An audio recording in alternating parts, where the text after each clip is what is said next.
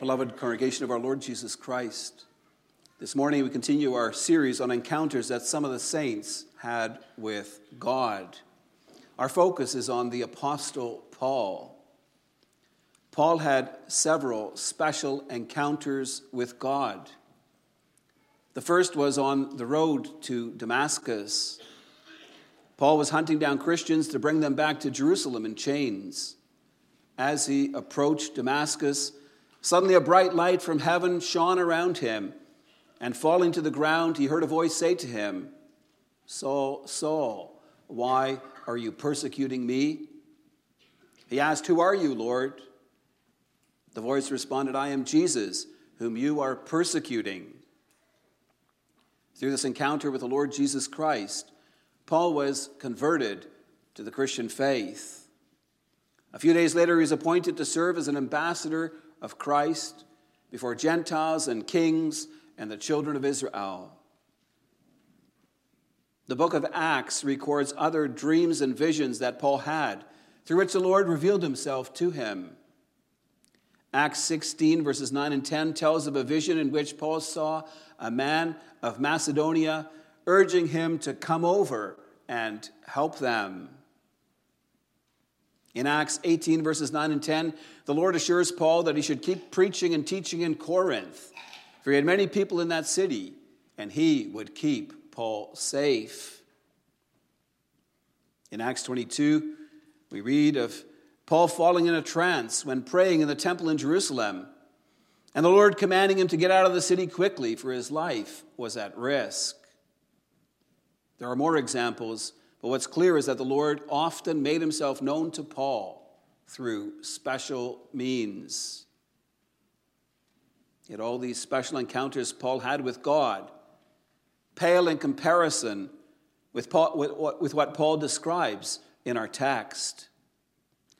Paul describes something that had happened to him 14 years earlier. Since the second letter to the Corinthians was written in 55 or 56 AD, this experience must have happened around eight years after Paul's conversion experience. Paul describes being caught up to the third heaven, to paradise. He doesn't know whether it was in the body or out of the body, but he had an incredible experience of nearness to God. He heard and saw unutterable things. Paul experienced something mind blowing. In our sermon, we'll consider Paul's incredible encounter with God and why he speaks of it now, 14 years later. We'll see that along with this incredible experience, the Lord brought something into Paul's life to keep him from being conceited. Paul calls it a thorn in the flesh, a messenger of Satan, which harassed him. It bothered him so much that on three different occasions, Paul prayed for its removal. But God did not take away what was marring Paul's enjoyment of life. Instead, he taught Paul, My grace is sufficient for you for my power is made perfect in weakness. This is the principle that the Lord wants us to learn and to apply to our own lives. I preach to you God's word under the following theme Christ teaches us that His grace is sufficient for us, that His power is made perfect in weakness. Paul learns this through his special encounter with God, through his thorn in the flesh, and through his dependence on God's grace. It's important for us to understand why Paul speaks about a special encounter he had with God after keeping it a secret for 14 years. Paul was instrumental in the establishment of the church at Corinth. As a missionary, he traveled from city to city preaching the gospel to whoever was willing to listen. Paul had stayed in Corinth far longer than he normally did, a total of about 18 months. After he left, other teachers had arisen in the church who stirred up trouble. They tried to gain authority in the church by talking Paul down. They saw themselves as the spiritual elite. Their focus was on eloquence, philosophical wisdom, and spectacular displays of spiritual power. These men were false apostles, men who sought honor and glory for themselves, and who led the congregation away from Christ. It's not for his own sake that Paul defends himself. Paul's heart was filled with love for the believers in Corinth. He had seen God's glorious work in many of their lives, how the Lord had taken them out of idolatry and sexual immorality and every other evil imaginable, and how he had brought them to a living faith in Jesus Christ. Now, these false teachers were trying to draw them away from Christ and from the way of salvation. They did so by attacking Paul's credentials. They denied his apostleship. They tried to show how weak and how insignificant Paul's ministry was. They were claiming to have special encounters with God. They claimed that the church in Corinth should listen to them because God revealed himself to them in special ways. In our text, Paul is telling the Corinthian church not to follow these false teachers. Sarcastically, Paul calls them super apostles. In the ancient world, people possessed no hope of glory in an afterworld. And therefore, people did everything in their power to achieve glory in this life. It was common for men to outdo one another by boasting of military or political or religious achievements. These were listed on monuments or on public buildings, or they were detailed in epic stories. The super apostles did that in the church of Corinth to get the congregation to turn away from the teachings of Paul and to follow them. Paul responds to their boasting with some boasting of his own. But know, beloved, that Paul did not boast in the conventional way. He did not boast to bring glory to himself. Paul boasts in his weaknesses, hardships, disappointment, and defeat. Christ's glory lays in the fact that he humbled himself and became a servant that he was willing to lay down his life for us on the cross. This message of the cross is what Paul tries to embody in his service of the churches. So, Paul does not boast of his strengths and accomplishments, he boasts of his weaknesses and failures.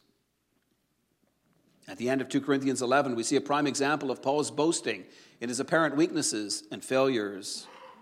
Paul speaks of his shameful exit from Damascus. He had gone there with the intent of rounding up Christians to bring them back to Jerusalem in chains. He, Paul, had planned to act on behalf of God to get rid of these troublesome followers of Jesus. Yet this educated and sincere Pharisee had left Damascus in a much different way than he had imagined. After his conversion, and preaching in the name of Jesus Christ, the governor had tried to arrest him. The hunter had become the hunted. Paul had slunk out of Damascus like a criminal. He'd been lowered down the wall in a smelly fish basket.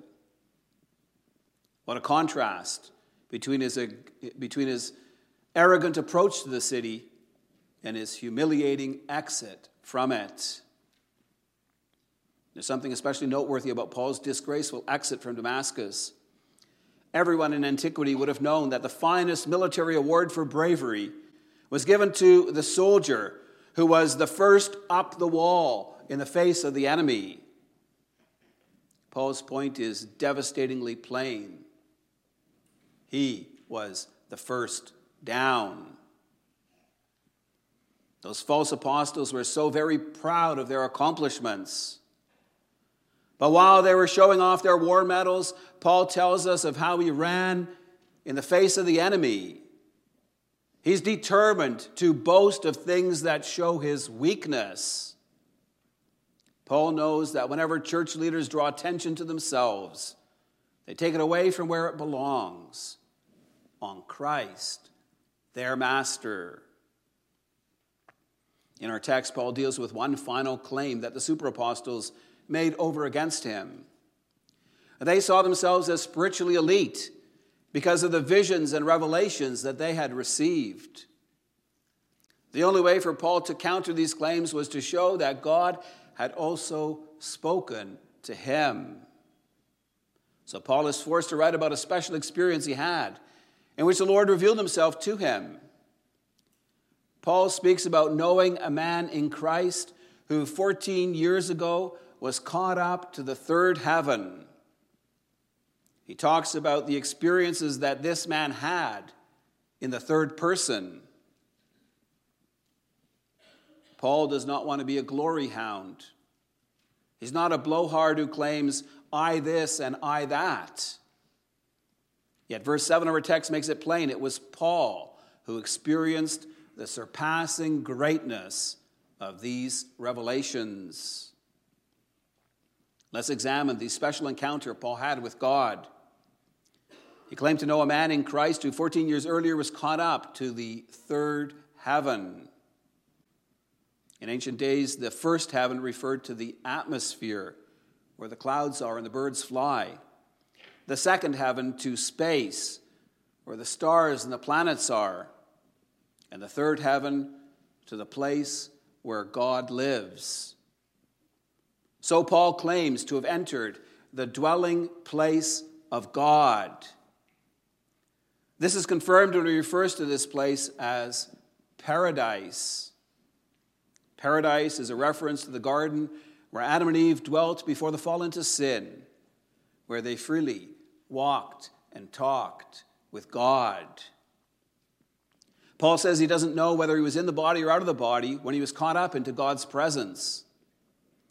He also doesn't tell us much about his experience. All he says is that he heard things that cannot be told, which no man may utter. The Lord revealed certain things to Paul when he was taken up into heaven, but Paul's not allowed to share what they are. Yet, what is clear is that God drew Paul near to him in heaven, that God allowed him to experience his glory. Why was Paul taken up into heaven? Why was he allowed to experience the glory of God? One reason is to confirm him in his faith. By receiving a small foretaste of heaven, the Lord Jesus made Paul absolutely sure of who he was and what he had come to do in saving his people. Yet it's likely that the main reason why the Lord gave Paul this mind blowing experience was to prepare him to hold fast to Christ in all the trials and the hardships he would endure during his apostolic ministry. Paul would suffer terribly for his faith, often being imprisoned, beaten, shipwrecked, stoned, in grave danger, suffering hunger and thirst, cold and exposure. It would have been so easy for him to doubt the Lord's faithfulness and care. Yet his special encounter with God strengthened and equipped him to deal with these questions. It's striking that at the end of his life, when contemplating whether the Lord would take him home or allow him further service, Paul wrote, I'm hard pressed between the two. Yet my desire is to depart and be with Christ for that is far better. Paul's experience is not unique. It has happened more often that servants of Christ have had a special experience of God's glory. In preparing this sermon, I came across a story of what happened to Martin Lloyd Jones. He was a minister in Westminster Chapel in London. In the summer of 1949, he was so burnt out, discouraged, and depressed that he took a summer off from preaching. Although he was a tremendous reader, he struggled even to read.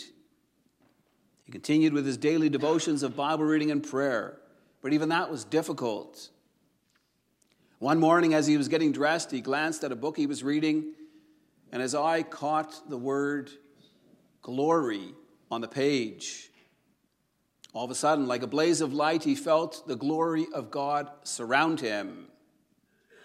The nearness of God and the reality of heaven became overwhelming truths. Even though he was a prolific author, Martyn Lloyd-Jones never wrote of his experience. His biographer dug it up when speaking with close family members. Do you know why Paul and Martyn Lloyd-Jones and others who experienced a personal revelation of the nearness and glory of God don't speak of it? It's because they're filled with a holy shyness. God intended that personal, intimate experience for their edification, not for anyone else. So, why does Paul now speak about this special moment in his life? Well, in the first place, to show the Corinthian congregation that they should not be too dazzled by these false apostles who claimed all kinds of religious experiences. If these so called super apostles did not focus their efforts on preaching Christ and exalting Him, the Corinthian believers should reject them as false teachers. Is also a second reason why Paul writes about his experience is so that he could explain what happened because of it. It's so that Paul could speak about the thorn in the flesh that he received. It's so that he could continue to boast about his weaknesses. Brings us to our second point. Paul wants to teach us that Christ's grace is sufficient for us, for his power is made known through weakness. He learns this through his thorn in the flesh. In verse 7 of our text, Paul says, So to keep me from becoming conceited because of the surpassing greatness of the revelations, a thorn was given me in the flesh, a messenger of Satan to harass me, to keep me from being conceited. Having undergone such a moving spiritual experience, the temptation was there for Paul to become proud. It would have been so easy for him to develop an attitude of superiority above other people. He had been caught up into paradise. He had heard unutterable words. He was like one of the spiritual elite, like Moses, who had talked with God, and Elijah, to whom God had appeared. Now, Paul says that a thorn in the flesh was given to him to keep him from being conceited. What was this thorn in the flesh? The Greek word could refer to a stake which pegged him to the ground, or to a splinter which constantly irritated him. Paul speaks about a thorn in his flesh. Could have been something with his physical flesh. Some have suggested Paul struggled with malaria or a serious eye condition or epilepsy or depression or some other health struggle. Could also have been something relating to his sinful flesh. Some have suggested that Paul struggled with a sin that clung to him, like bitterness or anger or lust.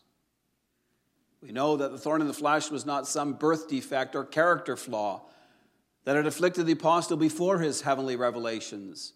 It was given to him after his revelations.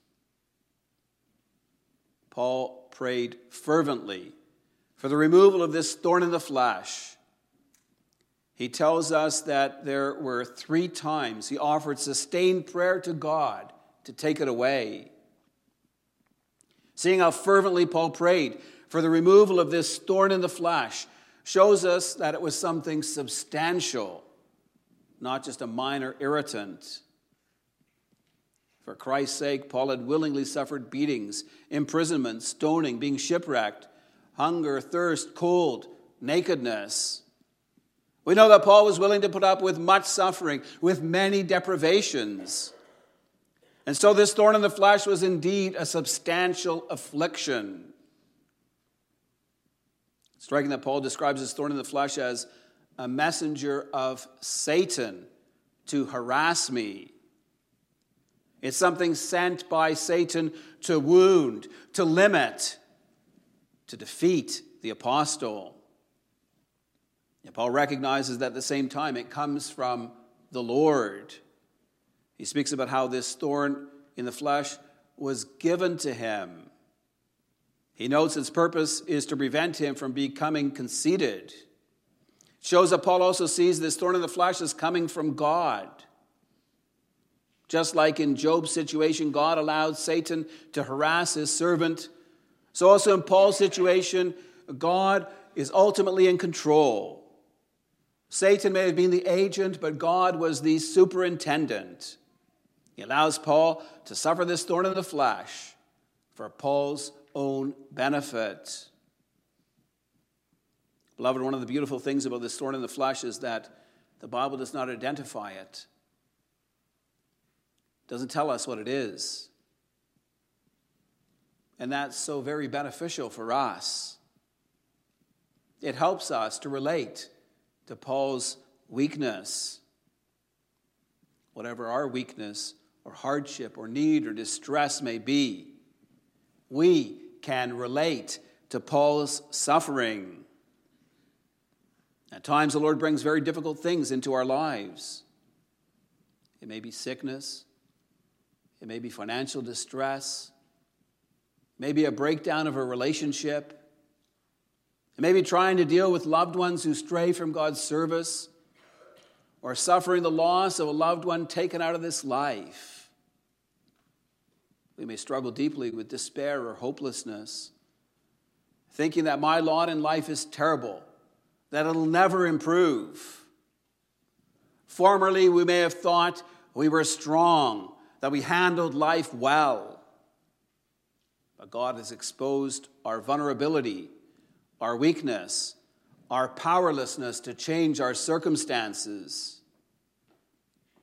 It's a sobering experience in life to be brought low, to feel utterly discouraged, to think my life circumstances are hopeless. What do you do when that happens to you? How do you deal with life when confronted with your human weakness and powerlessness? How do you go forward in life when you're despairing and you don't know where to turn?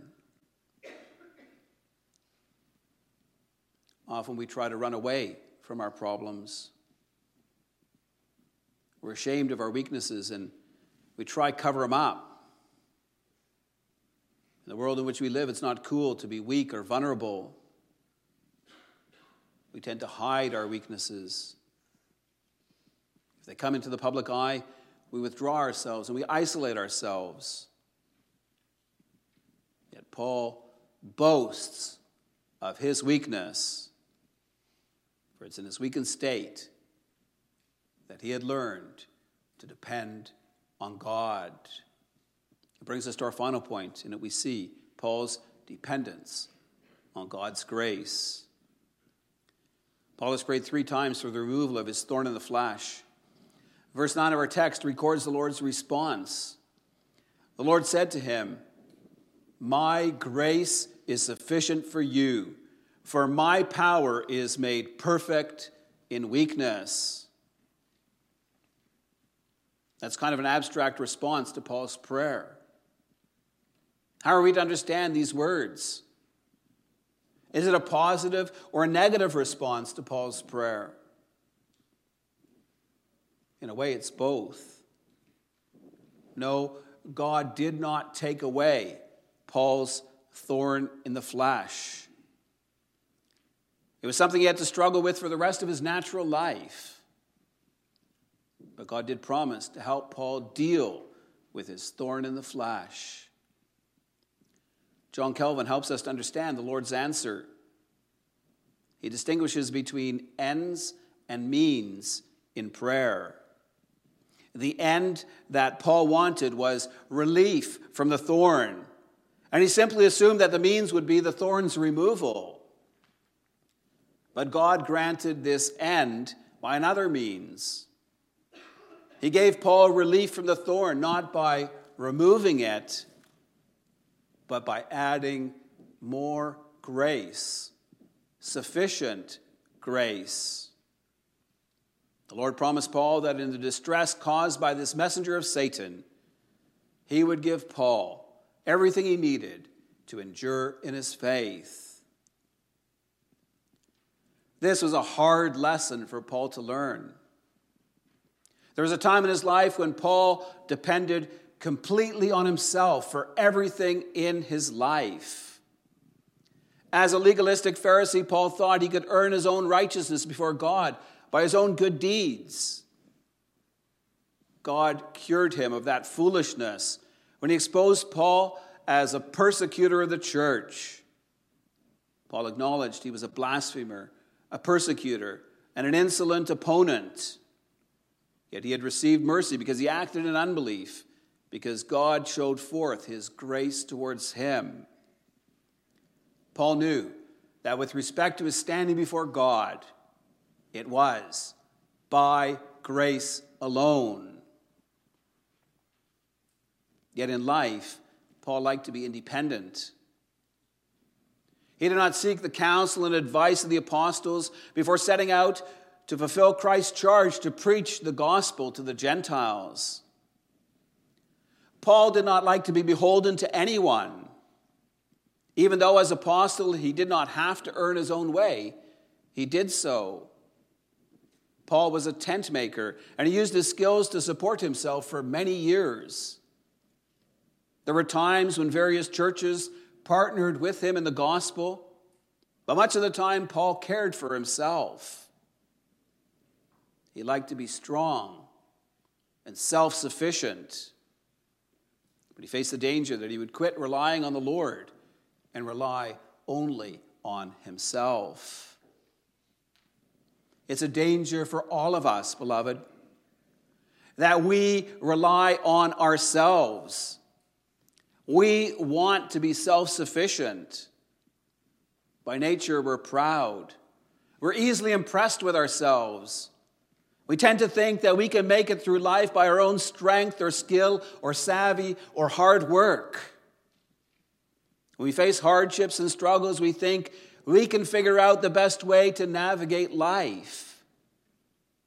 I'm not saying we'll never pray about our struggles, but do we really depend on God for help? Do we depend on His grace and Spirit to deal with the things that really get us down? In our text, the Lord taught Paul a key principle for the Christian life. He said, My grace is sufficient for you, for my power is made perfect in weakness. The Lord is speaking here of his sustaining grace, of helping his people through the midst of some of the hardest struggles of life, of strengthening us so we can endure through life's most bitter trials. The Lord speaks of how when we're empty, he fills us, of how when we are without any remaining power, He strengthens us. God showed forth His sustaining power towards His Son, Jesus Christ, during His most intense struggles in life. Think of Jesus' struggles in the Garden of Gethsemane. Christ was in agony thinking of the suffering he would have to endure. His suffering was so severe, his sweat became like great drops of blood falling down on the ground. Yet the Father strengthened him, so he was willing to face his betrayal, the abandonment of his disciples, his crucifixion, and ultimately his suffering of God's wrath against all our sins. Think of the grace Christ showed to all those who hurt and abused him, of his prayer on the cross for those who had crucified him, of his grace towards the criminal hanging next to him. In a similar way, the Lord showed Paul his sustaining grace. Paul learned to be content despite the hardships and sufferings he endured. He writes, For the sake of Christ, then, I am content with weaknesses, insults, hardships, persecutions, and calamities. For when I am weak, then I am strong. Through the thorn in the flesh that God did not remove from him, Paul learned it was when he was weak that he was strong. It sounds contradictory, but it's not. The thorn tormented Paul, it made him humble, it kept him down, it seemed to weaken him, but in fact, it made him strong. Do you know why? It's because Paul could not deal with a thorn in his own human strength. He needed God's sustaining grace to deal with it. It made him dependent on God's power instead of his own. Independent of God, we do stupid stuff. But when we're dependent on Him, He can use us powerfully to accomplish His purposes in our lives. Beloved, has God brought some thorn in the flesh into your life? You're dealing with something unpleasant, something hard, something really painful in your life? Do you feel harassed, broken down, or discouraged? You feel broken? Are you despairing? Do you sometimes feel like it could not get any worse? God doesn't bring such things into our lives because He hates us or because He enjoys giving us a hard time. He does so to break down our independence, our self sufficiency. He wants to teach us to rely on Him for everything we need in life. The thorns of the flesh we need to contend with may make us seem weak. That's what we tend to think. But it's not really true. For, when it's, for it's when we're weak, it's when we're humbled, that we learn to depend on the grace of Christ in our lives. And when we do that, beloved, we become strong. It's our reliance on Christ that makes all the difference. When we look to Christ and He strengthens us, that's when we're truly strong. That's when, with Paul, we can say, I can do all things through Christ who strengthens me. Beloved, be comforted by the grace of God in Christ Jesus our Lord.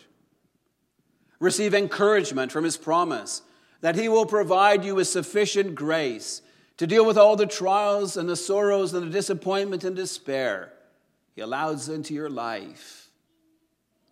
Be confident. God has a purpose for the hardships and the struggles you face in your life. Don't be ashamed of your weaknesses, of your failings. Rather, rejoice in them and even boast about them. For it's when we recognize and when we confess our weaknesses that we are truly strong. For it's in such times that we learn not to depend on ourselves, but on our Savior Jesus Christ, and on his sustaining grace. Amen.